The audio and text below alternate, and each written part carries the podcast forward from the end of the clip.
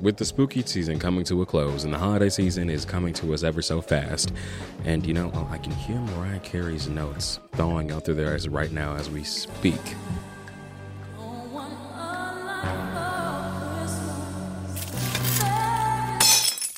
I thought maybe I should take the time to talk about a book I had no idea existed until I went to a thrift shop last week and stumbled across Peter Parker, Spider Man, number 37, Snow Day, written by Paul Jenkins with art by Mark Buckingham.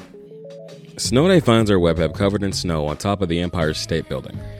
How did he get here, you may ask? Well, you know, let's go back. Peter is sick in bed. He wakes up to hear on the radio that today is the coldest day in New York City. Luckily for him, this means a snow day, so no work for high school teacher Peter Parker. Before he can go back to bed, he gets a call from Aunt May asking if he could shovel her out of her driveway. Despite his efforts, Peter is swindled into swinging across town to help Aunt May. But as one would guess, he runs into some villains along the way, but not who you expect. Vulture's up to his usual bullshit, just stealing jewels. and he catches Spider Man and assumes that he's there to thwart his plans. Spider Man, on the other hand, is honestly unbothered to say the least. I think one of the funniest moments in this issue is where Peter literally just is so unbothered by the vulture to the point where he is trying to ignore that the vulture is doing anything bad just so he can not be outside. In spite of all this bullshit, the vulture is still infuriated with him. You know, I just love that. This whole book is just full of a lot of comedic moments. This interaction culminates into Vulture telling Spidey to meet him where they had their first fight in 30 minutes. This is where we find our hero at the beginning of the story. What happens next? Well, you know, I'm not spoiling like shit. so, as I said a little bit earlier, I went to an antique shop and I found this book. They were just selling them for, you know, a dollar a book.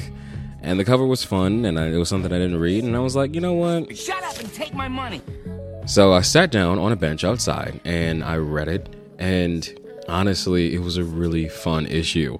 It had me laughing out there in public. A couple of people were staring at me, maybe. Oh, brother, this guy! Who cares? I'd say my favorite moment in this entire book was when Aunt May was just ignoring Peter just to get him to shovel her driveway. It was fun. Was it manipulative? Yes, but it was funny. Which brings me again to the humor in this book. All of the comedy was on point for me, and there even was a moment where the Human Torch makes a surprise appearance. But the question is, will it stand the test of time?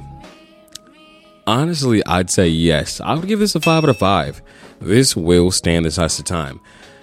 But, you know, the real question is, what do you guys think? Do you think it's going to stand the test of time? Be sure to let us know in the reviews or comments of the show. And be sure to follow us on our socials at TikTok at Super Saturdays Pod, Twitter at Super Saturday PC, and Instagram at Super Saturdays Podcast. As always, see you next Saturday, Supes.